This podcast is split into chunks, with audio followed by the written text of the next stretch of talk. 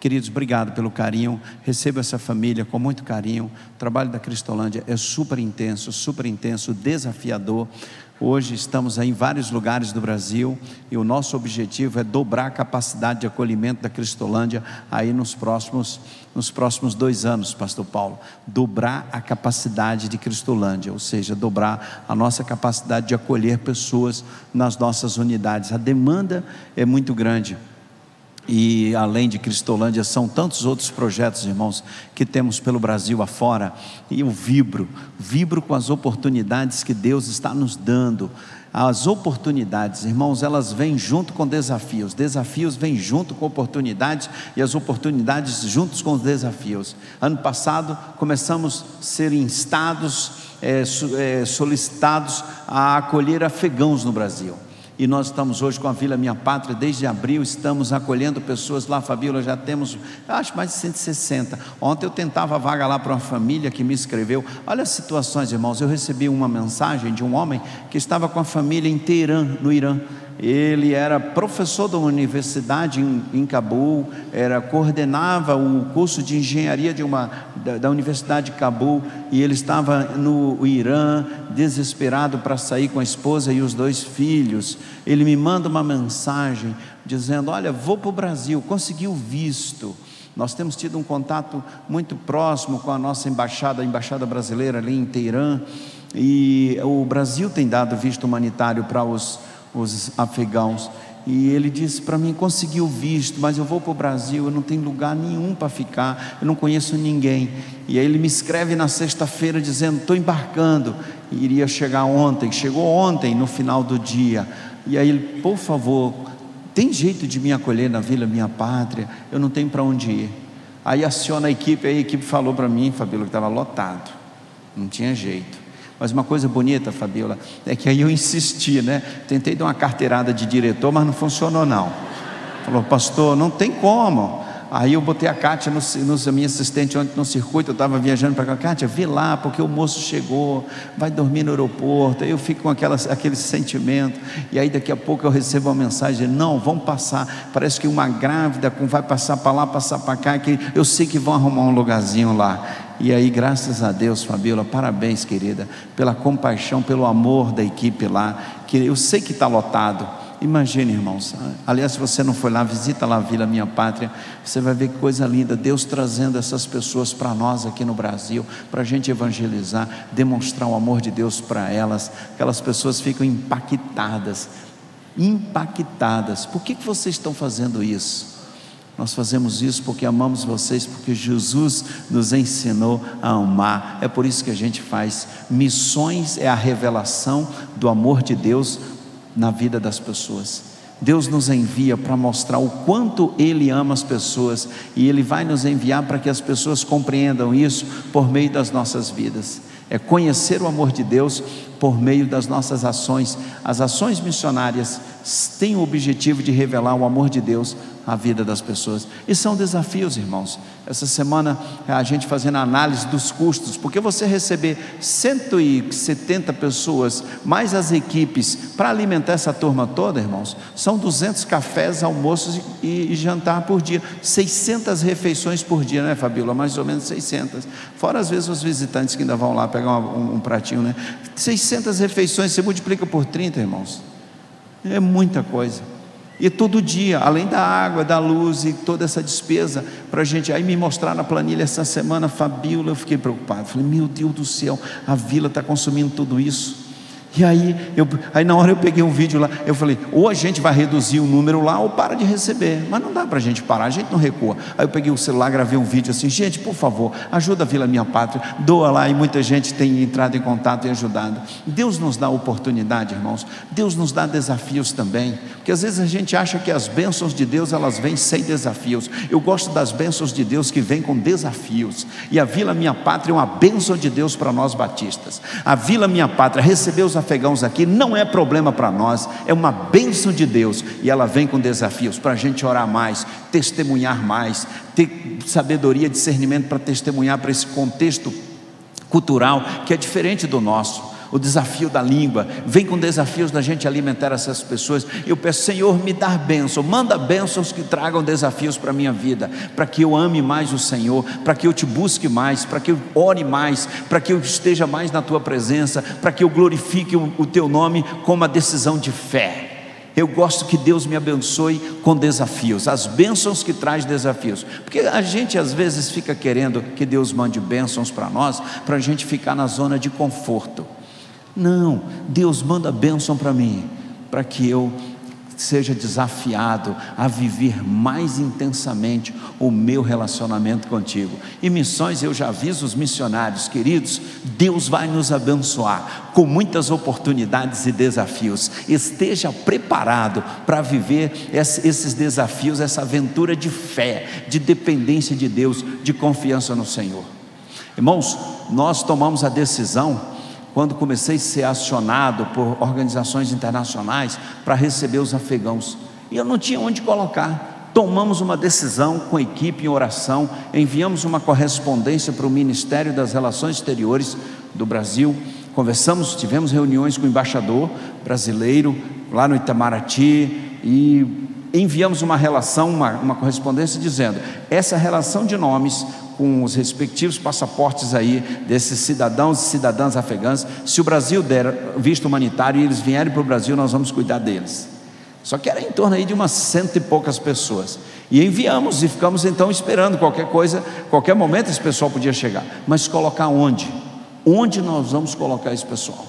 E eu comecei a orar e pedir a Deus discernimento. Visitei um acampamento de uma igreja, visitei outro e nada. De repente, alguém me manda uma mensagem dizendo: Tem um empresário que quer conversar contigo. Eu ia pregar aqui em Águas de Lindóia na, na conferência da União Feminina aqui de São Paulo. E aí combinei com ele, ele, ele então marcou lá na, onde é hoje a Vila Minha Pátria, é um hotel fazenda lá, lá é um hotel fazenda, um local de retiros, um, um uma pousada lá, um lugar muito bacana. E ele marcou comigo lá. Aí aquele homem me encontrou e olhou para mim assim rapidamente. Ele falou assim: Qual é o seu problema?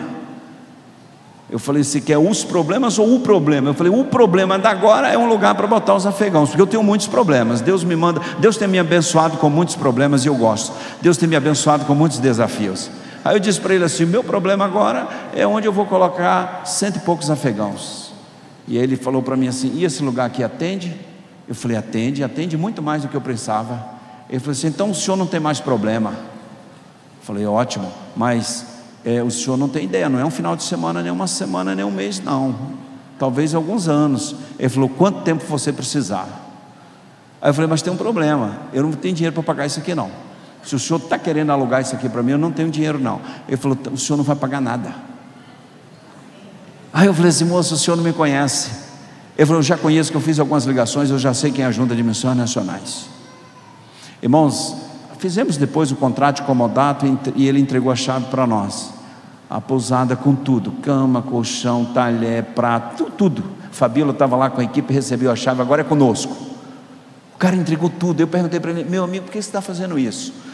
Eu estava assistindo televisão com a minha esposa, e eu vi aqueles afegãos caindo dos aviões lá tentando fugir. Eu disse para minha esposa: se esse pessoal vier para o Brasil, eu vou, vou entregar lá, vou acolher lá na pousada, vou receber esses afegãos. Deus falou meu coração. Irmãos, ele começou a chorar, segurava a minha mão. Eu orei com ele ali.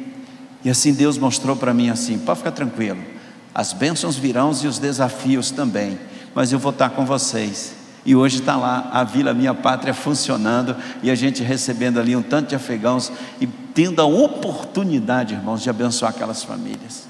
Famílias que a gente chega lá, aquelas crianças, é um negócio lindo. Agora estamos levando uma família para o Rio de Janeiro, quatro filhos, uma família que quer seguir a Jesus. Se converteu, que coisa linda.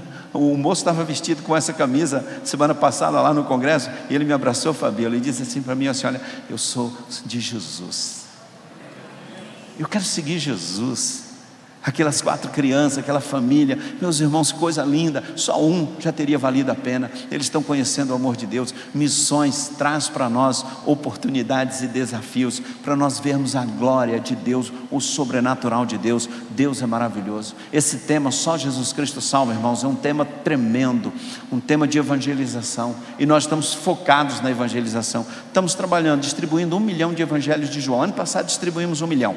Esse ano vamos distribuir de novo, com o mesmo tema, só Jesus Cristo salva. Tema da campanha, a gente coloca na capa do Evangelho de João para levar a palavra de Deus. Aliás, aproveitando, agora em novembro, dias 18, 19 e 20, nós teremos ah, uma escola de evangelismo, é um evento promovido pela Aliança Batista Mundial, isso está acontecendo é, mundialmente, agora vai ser para a América Latina, nos dias 18, 19 e 20 de novembro. Você entrando no site, no website da Aliança Batista Mundial, você pode fazer sua inscrição, é gratuito, é, vai ser virtual, será virtual, palestrantes de vários lugares do mundo. Será em português e espanhol. Quando for em espanhol, tem legenda em português. Quando for em português, tem legenda em espanhol. Serão três dias super intensos, agora em novembro nós abrimos 500 vagas, foram preenchidas rapidamente, aí abriu mais vagas, 1.500 preencheu, agora a aliança abriu mais 1.500 vagas, serão 3 mil vagas e já temos mais de 2 mil inscritos. Ainda temos essa semana aí mais vagas, é para Brasil e para os demais países da América Latina de fala espanhola. É uma grande oportunidade, estamos focados, irmãos, na evangelização. Agora, por que, que nós fazemos missões, irmãos? Por que, que nós proclamamos o Evangelho? Por que, que enviamos missionários? Por que, que a igreja se envolve nisso? Por que, que é a nossa missão pregar o Evangelho? Por que, que nós estamos envolvidos nisso? Por que, que tem que ter Cristolândia? Por que, que tem que ter barco, carreta? Por que, que a gente se envolve nisso? A gente tem que ter discernimento espiritual, discernimento do sobrenatural de Deus. Para a gente ter entendimento da relevância e da importância da obra missionária, a gente tem que ter discernimento espiritual, primeiro da condição do ser humano, pecador, sem esperança, morto espiritualmente. A Bíblia, a Bíblia nos ensina que nós estamos mortos espiritualmente. O nosso pecado nos destruiu, nós estamos perdidos, sem esperança. E essa condição ela é tão terrível que não há nada que o ser humano possa fazer que vai reverter esse quadro. A condição espiritual que o ser humano está afastado de Deus é uma situação irreversível que o ser humano ele não tem como sair dessa dessa encrenca. A condição espiritual do ser humano, irmãos, e não tem jeitinho, não tem apelação. Essa situação é, é, muito, muito complicada, complicadíssima. Essa é a condição do ser humano. A outra questão é o amor de Deus, que Ele nos amou e enviou o Seu Filho. A gente tem que ter discernimento do propósito de Deus. Quando Jesus Cristo ressuscitou, que Ele reencontra os discípulos naquele domingo à tarde, e os discípulos estavam dentro de uma casa em Jerusalém, com medo, fechados ali. E agora o que, que nós vamos fazer? Jesus Cristo traz para eles ali uma mensagem tremenda quando Jesus aparece e Jesus diz para eles: tenham paz, tenham paz porque eu estou vivo. Olha aqui as marcas, olha aqui as feridas. Tenham paz porque eu estou vivo, eu estou aqui. Jesus traz paz, traz a esperança e traz a presença dEle. Tenham paz porque eu estou com vocês, eu estou vivo. E aí ele em seguida diz para os discípulos: Vocês vão receber o meu espírito. E o Espírito Santo vem sobre aqueles discípulos e ele diz para eles o seguinte: agora vocês não podem ficar mais fechados, vocês precisam ir, porque assim como o Pai me enviou, eu estou enviando vocês. E o Pai me enviou para buscar e salvar o que estava perdido. Então, quando Jesus nos envia, envia-nos na mesma missão de levar a mensagem, a notícia. Qual é a notícia? Que Cristo Jesus morreu, ressuscitou, que a gente pode ter paz e que a gente pode ser restaurado e a nossa condição espiritual pode ser mudada. Agora vocês vão vocês vão anunciar o que vocês viram, o que vocês experimentaram aqui. Qual é a mensagem? A mensagem é que Jesus está vivo, a mensagem é que ele ressuscitou, a mensagem é que Jesus transforma, a mensagem é que Jesus traz paz. Isso é maravilhoso. A gente tem que ter discernimento espiritual como cristão de que nós temos uma missão a missão de levar a paz, de levar a esperança, de levar a vida, de levar a solução, que é Jesus Cristo. E aí temos que ter um outro discernimento espiritual também, que não há outra opção, não há outro remédio, não há outra solução que só Jesus Cristo salva. Discernimento da nossa condição, discernimento da missão e discernimento da solução. A solução é Jesus, e deixe-me deixe explicar um pouquinho sobre essa questão de que só Jesus Cristo salva. Irmãos, o, o, ser cristão, o cristianismo, ser discípulo de Jesus, não tem como a pessoa se tornar cristã por adesão. Mais ou menos assim.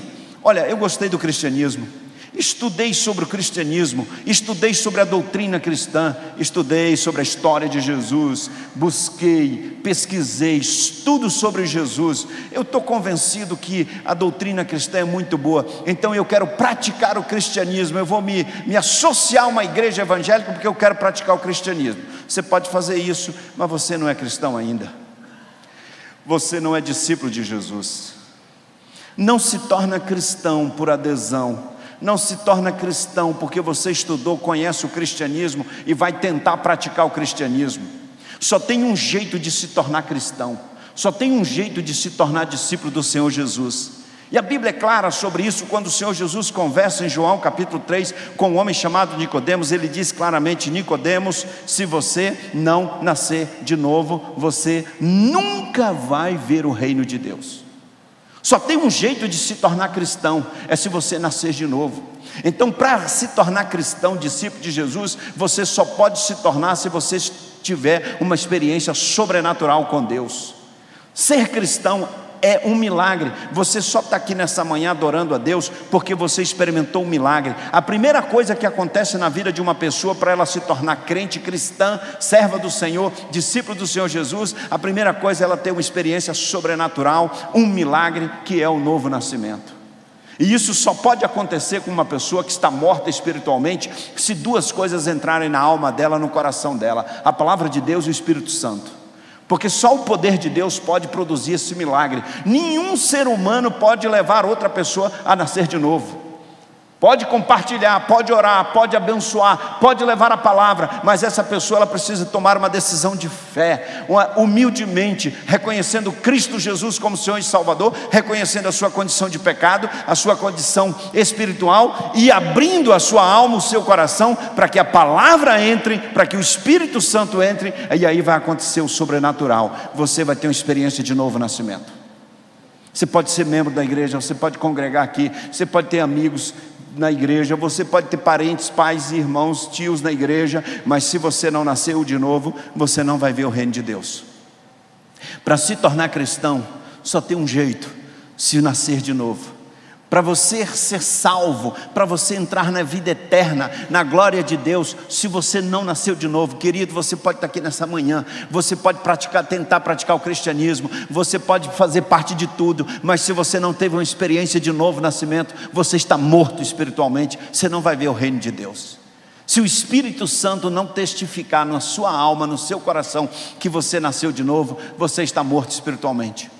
E aí, é esse milagre que precisa acontecer. E aí, só Jesus Cristo pode operar esse milagre na vida de uma pessoa. Por isso que só Jesus Cristo salva, porque esse milagre, esse milagre vai acontecer porque ele morreu na cruz.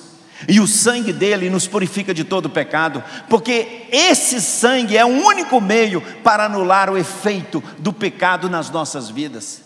Somente pela ressurreição dele que nós vamos experimentar esse novo nascimento. É pelo seu espírito. Sem Jesus Cristo, sem Jesus Cristo não tem milagre do novo nascimento. Sem Jesus Cristo não tem salvação. Sem Jesus Cristo não há perdão. Sem Jesus Cristo não há esperança. Sem Jesus Cristo não há paz. Sem Jesus Cristo nós estamos perdidos. A coisa mais extraordinária que aconteceu nesse planeta Terra foi o que diz João 3,16: Deus nos amou e enviou o seu Filho isso foi a coisa mais extraordinária que aconteceu. E ele morreu e ressuscitou pelos nossos pecados. Se nós não tivermos convicção espiritual, irmãos, da nossa situação, da situação do ser humano, do quanto Deus nos amou e de que a solução é só Jesus, se nós não tivermos essa consciência espiritual, a gente se acomoda. A gente acha que vai ter um jeito, a gente acha que vai, no final tudo vai dar certo, a gente acha que não tem que estar tão envolvido com isso, a gente dá uma amenizada, a gente vive uma vida assim mais ou menos, e congrega e participa. Meus irmãos, nós estamos vivendo, nós estamos vivendo algo que nós não podemos negligenciar proclamar o Evangelho, ele vai voltar, e quem não nascer de novo está perdido. Esse é o ponto. E não tem como, depois que nós temos uma experiência de novo nascimento e o Espírito dele passa a habitar em nós, irmãos, não tem como nós não nos envolvermos, não tem como não estarmos envolvidos na obra missionária, porque ele habita em nós, nós passamos a viver isso intensamente, algo espiritual. Por isso, a questão da obra missionária, irmãos, às vezes não estamos envolvidos, eu estou empenhado na obra missionária, me dedicando. Você acha que eu trabalho como diretor? Bom, eu me empenho porque eu quero que a junta de missões vá bem. Eu me empenho por uma questão administrativa, nada. Se fosse por isso, eu nem estava lá. O que eu me empenho é quando eu vejo a situação. Quando eu oro, quando eu leio a palavra do Senhor, meu coração arde. Meu Deus do céu, tanta gente nas ruas, tanta gente ali na Amazônia, tantas crianças, e eu boto pressão na equipe. E a Andréia, a Germana falou para mim, pastor, estamos atendendo 30 mil crianças. Eu falei, precisamos atender 100 mil. Nós estamos com uma carreta lá, atendemos, então vamos arrumar outra, quero atender mais. Quando eu vi os resultados da carreta, eu vibrei. Eu falei, nós precisamos de mais carretas, porque esse negócio dá certo. Por que, que eu quero mais uma carreta? Vai me dar mais trabalho, tem que botar equipe, tem que mobilizar mais. É porque eu quero ter carreta, agora eu virei dono de transportadora. Eu quero lá ser lá dono de transportadora. Eu quero mais uma carreta, porque eu quero ver gente sendo abençoada. É uma questão espiritual que está por trás disso. É esse discernimento espiritual. Por que, que eu quero dobrar a capacidade da Cristolândia de acolher pessoas? Aí, professor, não, agora nós temos o dobro. Nada, eu estou preocupado lá com isso, não. Eu quero ver em Cristolândia acolhendo mais pessoas, porque a gente pode abençoar e tirar mais gente das trevas. A motivação que está por trás disso, por que botar um alvo na campanha? Não é porque a gente quer ter esse valor, nada, é porque queremos investir mais, ter mais missionários. Agora estamos comprando outro barco, aleluia. Eu vibro, e aí, outro barco, aí a gente põe na minha bom, outro barco tem, mas tem que ter outra tripulação, tem que ter outra equipe. Esse barco vai uh, navegar onde? Na região de Oriximiná, Rio Trombeta, região do Pará, lá de cá. E aí, bom, mas vai ter mais trabalho, vai ter mais trabalho. Tem que bancar um barco agora, tem que ter documentação, capitania dos portos, tem imposto, tem um seguro, tem, tem tudo isso aí que vai trazer para a gente de, de, de desafios, de bênçãos para nós. Mas para que, que a gente quer mais um barco? Para ter dois barcos? Agora tem dois, um grande lá, tem muitos barcos lá, tem pequenos também, mas eu falo barco barcos grandões. Tem um lá que já atende, agora vai ter outro. Para que, que a gente quer mais um barco? Só para ter dois? Nada, irmãos. A gente quer alcançar mais pessoas, quer abençoar mais vidas. Então, o que está por trás disso é o desafio espiritual, missionária Fabiola. Missionário Paulo Sales é o espiritual que está por trás disso. Não é para a gente ter, não, agora a gente Missões Nacionais tem uma vila. Não tem nada. É o que está lá, Fabiola, aquelas crianças, aquelas pessoas você colocar a sua vida, você está trabalhando demais, Paulo, vocês trabalham demais, eu vou botar mais pressão para vocês trabalharem mais. Não é porque eu estou querendo o quê? Querendo o quê? Nada. Tenho alguém pressionando em mim? Não, o que me pressiona é quando eu abro a palavra de Deus e eu vejo a condição espiritual do ser humano, eu vejo o grande amor de Deus por essas pessoas e eu vejo a solução a nossa condição, o amor de Deus e a solução que é Jesus, e ela está conosco, não está com outro, conosco essa solução, nós não podemos negligenciar e não podemos deixar de falar do que temos visto, ouvido, da experiência que nós tivemos com o Senhor. É por isso que nós temos que avançar mais. É por isso que temos que investir mais, formar mais líderes, abençoar mais pessoas, ofertar mais, orar mais, trabalhar mais. Eu sempre pergunto para Deus, Senhor, eu estou dando o meu melhor, eu estou fazendo mais, ou tem algo que eu estou fazendo que o Senhor gostaria que eu fizesse mais, ou algo que eu faço que o Senhor queria que eu deixasse de fazer, eu quero focar a minha vida naquilo que o Senhor quer que eu realmente viva. Irmãos, a motivação da obra missionária não é uma questão denominacional, nem de uma junta, nem de uma organização, nem de um líder, ou de uma, de uma circunstância humana qualquer. A obra missionária é algo extraordinário, algo espiritual. Eu gosto de ler a nossa história, a história batista, a história missionária aqui no Brasil. Ontem à noite mesmo eu estava lendo, antes de dormir, a história de missionários atuando no Brasil. Desde os primeiros que chegaram, os Bagby chegaram, os Taylor chegaram, essas pessoas chegaram há mais de 100 anos, irmãos, não tinha nada, as pessoas vieram jovenzinhos, os Bagby, a esposa, dona Ana Bagby tinha 23 anos, ele 25 anos, chega um casal jovem aqui nesse Brasil, sem conhecer a língua, sem nada, sem ele nem beira, como diz lá no interior, e aí eles começam a plantar igrejas, evangelizar, perseguição, tanta coisa, e hoje nós chegamos aqui, Antes da gente tiveram outros que deram as suas vidas nesse ideal movido pelo Espírito de Deus, o ideal de alcançar todos em todos os lugares com o Evangelho de Cristo Jesus, conforme Atos 1,8. O ideal da igreja é Atos 1,8, irmãos. A nossa visão é Atos 1,8, alcançar todos. A nossa visão, a nossa missão está lá em Mateus 28, 19 e 20. Vão e façam discípulos, essa é a nossa missão. A nossa missão, os ministérios da igreja têm que ter a mesma visão. Todos os ministérios da igreja têm que estar focados, nós temos que multiplicar discípulos. Nós existimos para proclamar o nome de Cristo Jesus, nós existimos para proclamar a verdade, o Evangelho, nós existimos porque o nome de Jesus precisa ser revelado às pessoas, glorificado pelas pessoas, por isso que nós existimos como ministério ministério de juventude, ministério de música. Todos os ministérios da igreja, irmãos, devem ter a mesma visão. Qual é a visão? Nós precisamos revelar a glória de Deus ao mundo mundo, nós precisamos proclamar a glória de Deus. Não temos razão de existir em nós mesmos, só como uma comunidade que se eh, vive em comunhão e vivemos para nós mesmos. A igreja é a única instituição que existe para os de fora, não para os de dentro. Vou repetir. Você ter, ser associado de um clube, aquele clube vai fazer tudo pelos seus sócios, é ali para dentro. Você é associado de qualquer organização, ela existe em função dos seus sócios. A igreja é uma organização que existe em função dos de fora, dos que não são sócios, dos que não são membros do corpo de Cristo. Ela existe para alcançar, para abençoar, para ser luz, para ser sal para os de fora. Por isso que nós fazemos missões intensamente e não recuamos, porque Deus nos deu o privilégio, irmãos, de viver essa obra maravilhosa. Onde você for, meu irmão, você é um missionário do Senhor é no seu trabalho, na sua escola, é testemunhando, é orando, é compartilhando, é vestindo uma camiseta, desce andando na rua, fazendo uma caminhada, é no supermercado, é um folheto que você dá, um evangelho de João, é um discipulado, é o um envolvimento, é o convite para alguém estar conosco aqui na igreja, é você testemunhar, não tem como. Quando o Espírito de Deus habita em nós, nós estamos envolvidos nisso. É um negócio impressionante, irmãos, como Deus opera nas nossas vidas. E eu louvo a Deus pelo que essa igreja está vivendo. Irmãos, esses cultos à noite aqui tão maravilhosos, pastor Vitor. Tão maravilhosos. Eu quase saí lá do Rio de Janeiro para vir para o culto domingo à noite aqui. Às vezes eu vejo, eu quase saio do Rio, eu vou lá, vou lá ver.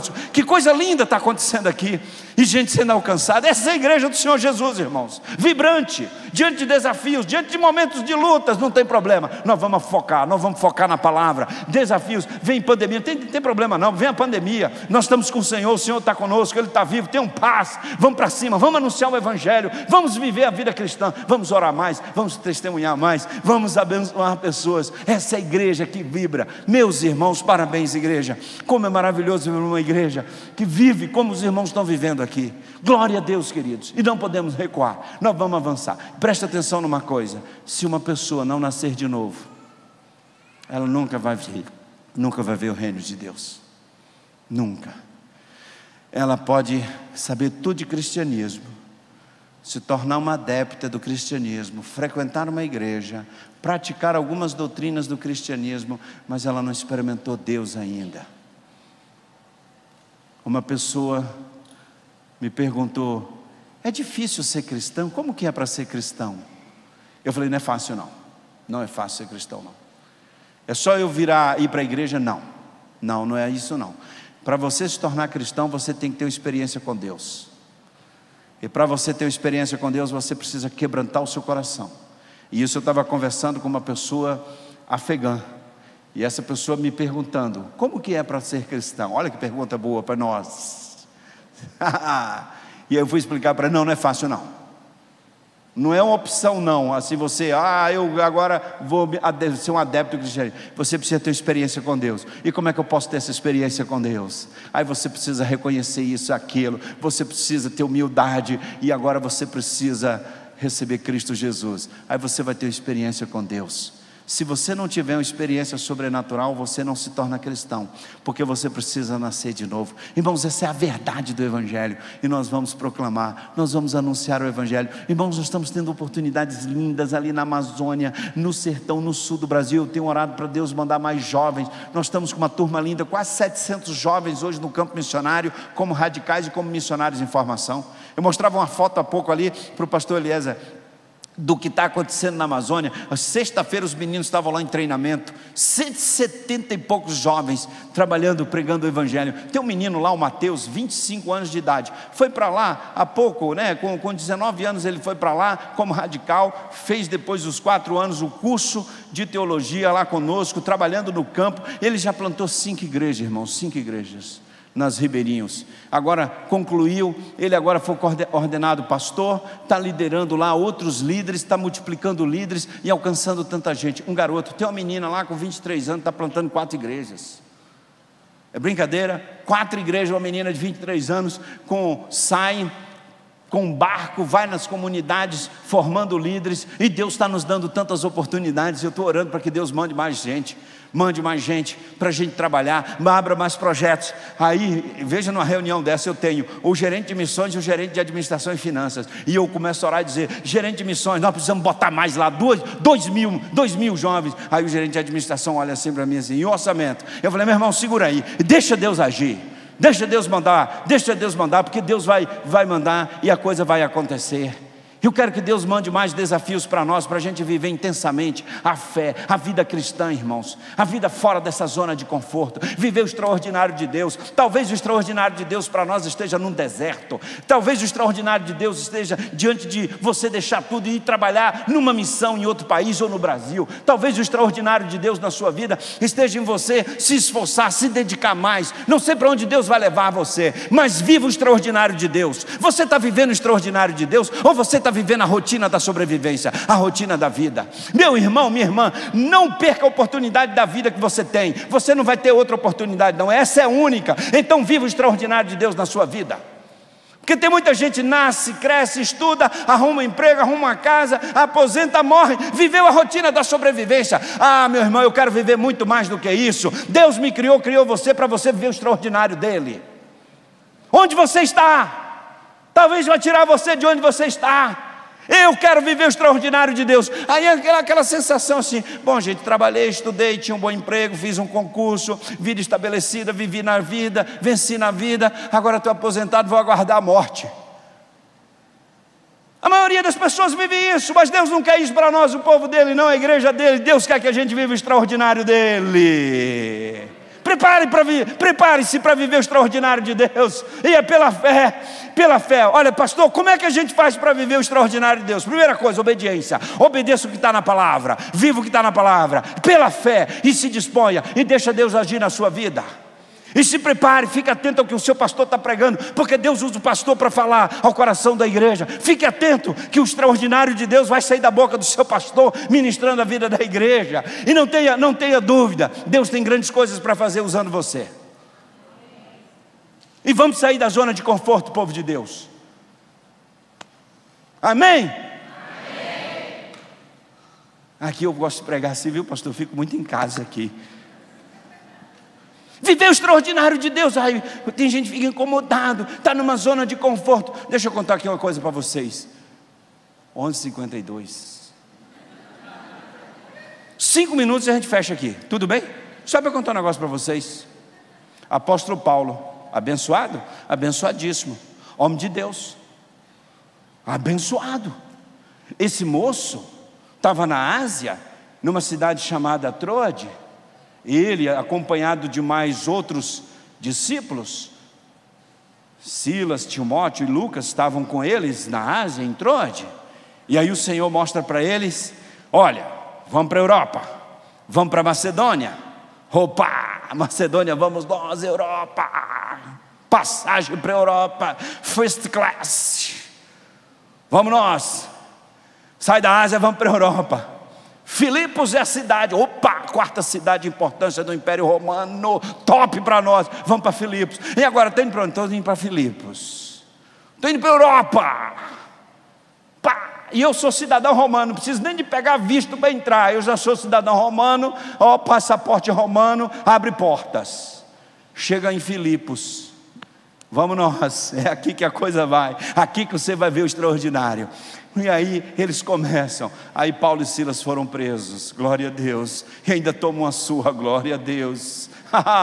Jogado no fundo da masmorra, insalubre o lugar, terrível. E o moço ainda diz lá: Olha, toma cuidado com eles, prende os pés no tronco, glória a Deus. Sem comida também. E apanhou, e está lá no fundo de uma masmorra, no tronco, em Filipos.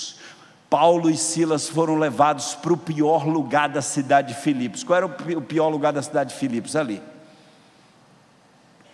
Agora, irmãos, esses homens vão viver o extraordinário de Deus no pior lugar da cidade de Filipos. Você imagina um negócio desse? Meia-noite, Paulo e, Paulo e Silas estão lá, adorando, glorificando a Deus e orando no pior lugar da cidade de Filipos. De Filipos. Não importa onde Deus me botar, onde Deus me botar, eu vou viver o extraordinário de Deus.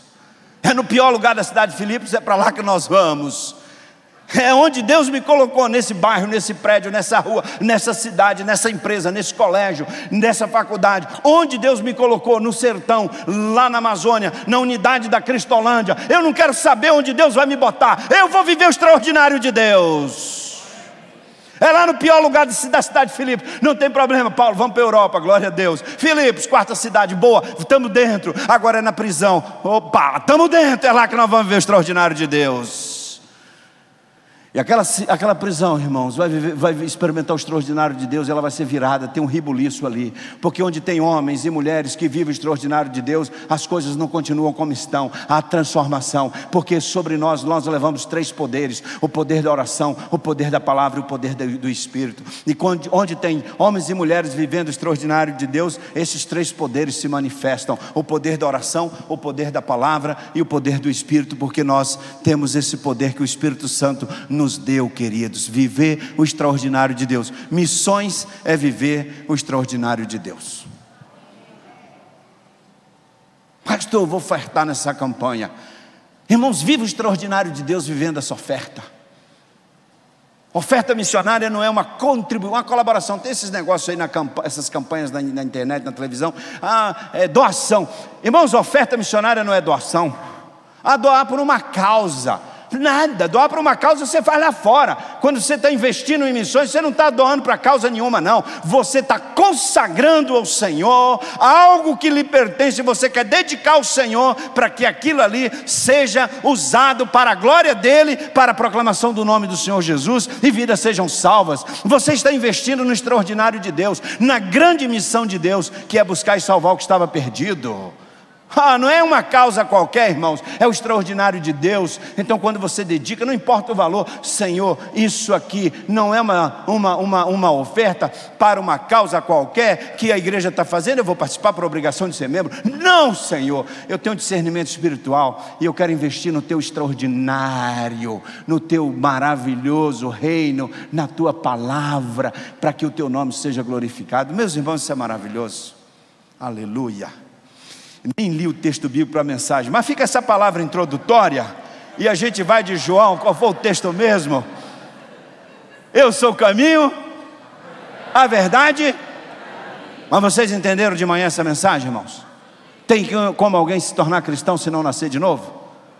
E as pessoas vão nascer de novo se somente se eu e você agirmos, levando o que? A mensagem. E aí que entra a obra missionária. É maravilhoso. A gente recuou o avanço, irmãos. Você está vivendo o extraordinário de Deus? Ah, ou você está, meu irmão, sai da zona de conforto. Dá às vezes medo, dá um frio na barriga, dá. Aí você chama alguém para orar com você, chega para o pastor e fala: Pastor, me ajuda que eu quero viver o extraordinário de Deus. Eu, pastor, ora com você, dá uma palavra, você sai abençoado. Mas não tenha medo, não, meu irmão. E, pastor, mas como é que eu resolvo o problema do medo? A fé. A fé é a fonte de poder para a gente ter coragem. Não é uma coragem que vem do que nós temos financeiramente, da nossa influência. Não, a coragem ela vem da fé. E a coragem que vem da fé nos leva a enfrentar gigantes maiores do que nós, porque nós não andamos por vista, andamos pela fé. Amém e amém. Eu queria pedir você que orasse por três motivos. mais vocacionados, mais jovens, especialmente para o sul do Brasil. Precisamos atrair mais jovens para o sul do Brasil, para os outros lugares também. É uma batalha espiritual no sul. Coloca isso no seu coração para você orar. Orar por jovens para o sul do Brasil, para os projetos missionários. Outro motivo de oração é que você orasse por nós intensamente. Nós precisamos trabalhar intensamente na plantação de igrejas em algumas áreas super estratégicas no Brasil. Ore pela plantação de igrejas em algumas áreas que a gente precisa entrar estrategicamente no nosso Brasil. E a terceira, ore pela conversão dos afegãos aqueles que Deus está mandando para a Vila Minha Pátria, que haja um derramamento do Espírito ali, que o sobrenatural de Deus aconteça. Essa turma que está lá está trabalhando muito, e o sobrenatural de Deus na vida daqueles afegãos que vão se convertendo ali, algo extraordinário. Ore por isso, clame por isso, clame por isso. Vamos curvar a nossa cabeça e vamos orar agora, irmãos, em nome de Jesus. Oh Deus maravilhoso, eu queria te falar uma coisa nessa manhã. Aliás, eu quero falar para o Senhor três coisas. Primeiro, muito obrigado por cultuar o teu nome nessa igreja linda nessa manhã. Pai, obrigado pela alegria que eu saio daqui com um ânimo renovado, porque o Senhor ministrou na minha vida nesta manhã em estar aqui nessa igreja. Eu quero te agradecer com todo o meu coração que eu não sou digno de estar aqui nessa manhã. Segunda coisa, Paizinho, que eu quero falar contigo nessa manhã. Foi o Senhor mesmo que falou que era para a gente orar. A gente está precisando de mais jovens no campo, Senhor. Lá para o sul, Senhor. Senhor Jesus, eu quero clamar pelo sul do Brasil, pelas cidades do sul, Senhor. Quero clamar por mais jovens ali, para o nosso radical. Oh Deus, o Senhor mesmo o Senhor mesmo conhece tudo. Eu quero te pedir que o Senhor fale ao coração, avive o coração do teu povo, dos jovens, tanta gente preciosa, para levar para os campos, Senhor. E que no próprio campo missionário surjam mais e mais trabalhadores. Ó Deus, consequentemente eu rogo que o Senhor mande mais pessoas para sustentar essas pessoas, os vocacionados. E outra coisa que eu quero te pedir nessa manhã, Senhor é o teu sobrenatural. Eu quero viver o teu sobrenatural, Senhor. Nesse tempo, cada um de nós, ó Deus, mostra para nós o que o Senhor quer. Eu quero te pedir que o Senhor responda aquela oração de Paulo aos Colossenses, responde na minha vida e na vida dos meus irmãos aqui, aquela oração em que ele pede que o Senhor dê conhecimento, discernimento, entendimento espiritual, sabedoria para que a gente viver esse momento que estamos vivendo na nossa vida, no nosso país, na nossa igreja, na nossa cidade. Pai, derrama sobre cada um aqui, cada pessoa, cada família, sabedoria para viver a sua profissão, o seu trabalho, viver a sua família, viver onde está, viver cada momento.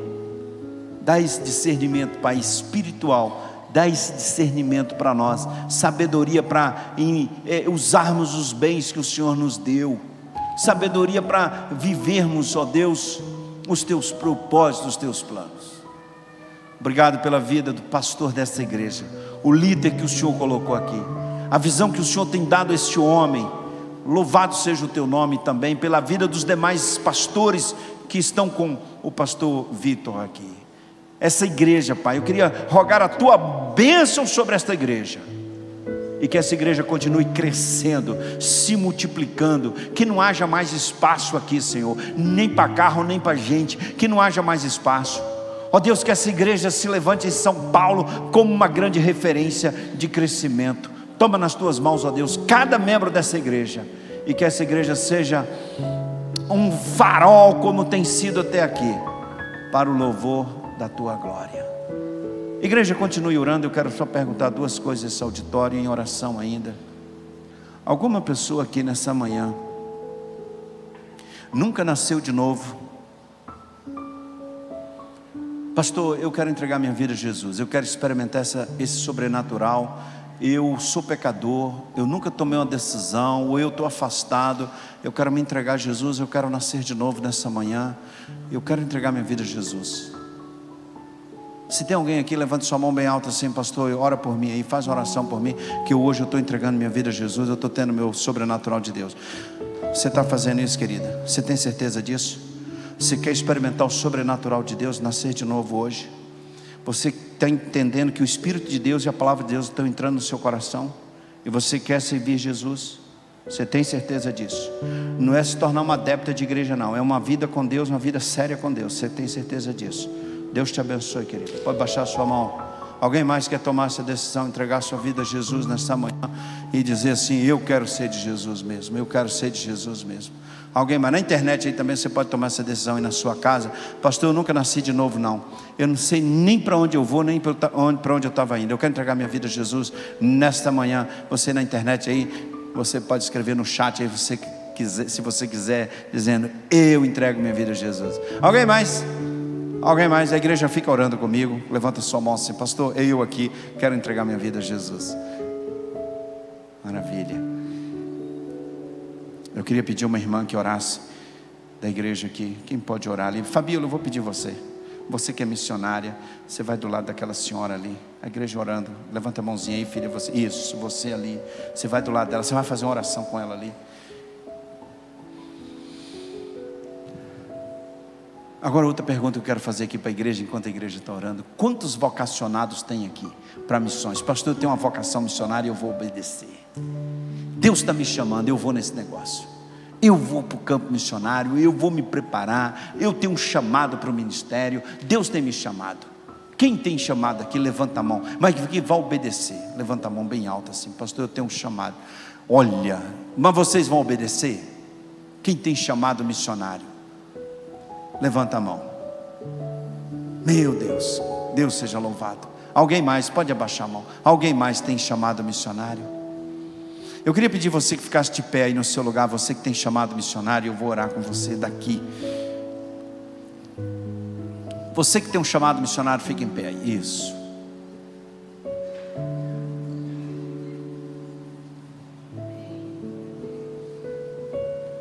Mas vai obedecer. Meu Pai celeste, o Senhor conhece as pessoas que estão em pé, e eu te agradeço por todas elas.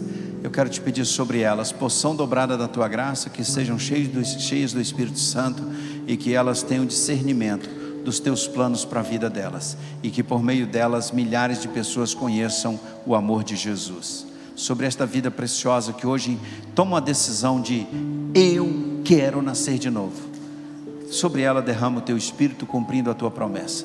Sobre ela cobre com teu sangue e use-a para o louvor da tua glória. Em nome de Jesus, amém e amém. Podeis assentar, igreja linda, um beijo no coração, pastor Eliezer Vitor. Deus abençoe a igreja, obrigado pelo carinho, estamos juntos. E se depender da PIB Penha, a gente recua ou avança? Avança.